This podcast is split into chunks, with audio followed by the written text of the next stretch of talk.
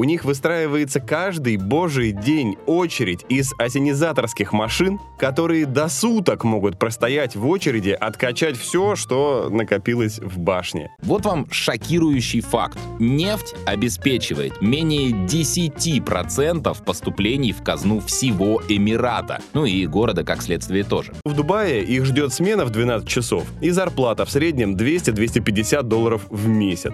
В наше время капитал, да, это в основном перезаложенные долги, будем честны. И вот таких вот долгов чужих тут накопили тоже немало. У них нет паспортов, нет денег, нет еды, нет жилья. В Дубае, по сути, было рабство в 21 веке. Мы хотим, чтобы эти деньги оседали не в 10 карманах, а помогали безбедно жить всем гражданам. Одинаковые люди в одинаковых домах воспитывают одинаковых детей и ездят на одинаковых машинах. На одинаковую работу. Да. Добро пожаловать в Дубай.